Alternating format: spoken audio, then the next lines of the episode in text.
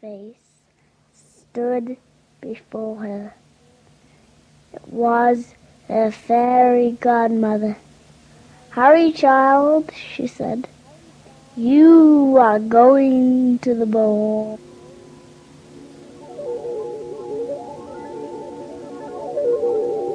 The fairy godmother turned a fat pumpkin into a splendid coach.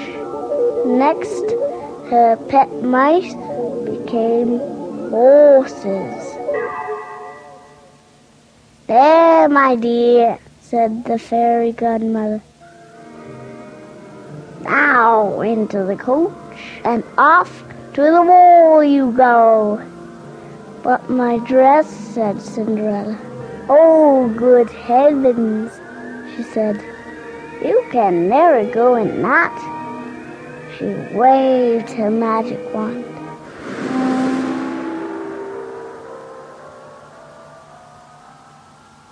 There stood Cinderella in the loveliest ball dress that ever was and on her feet were tiny glass slippers. Oh, cried Cinderella, how can I ever thank you? Just have a wonderful time at the ball, my dear, said her fairy godmother. But remember, this magic lasts only until midnight. At the stroke of midnight, the spell will be broken, and everything will be as it was before. I will remember, said Cinderella. It is more than I ever dreamed of. Then into the magic coach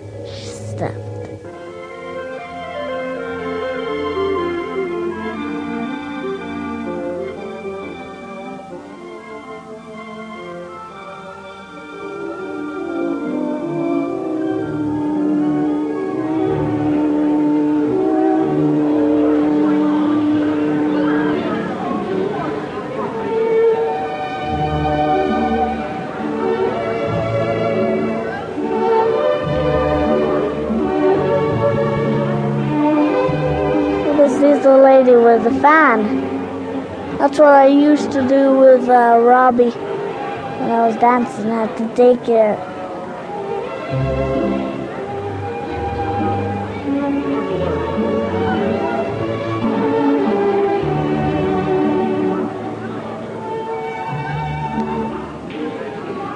And such a ball. The king's palace was ablaze with lights. There was music and laughter. and laughter. and laughter. And every lady in the land was dressed in her beautiful best.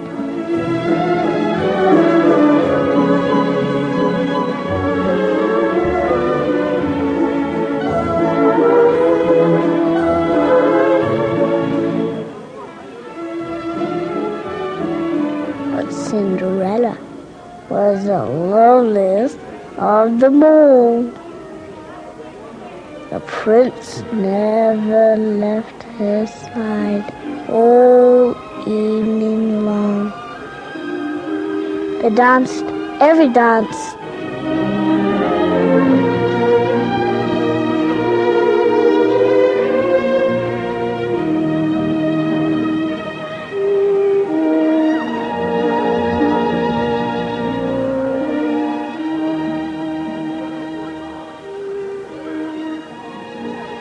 But all at once the clock began to strike midnight.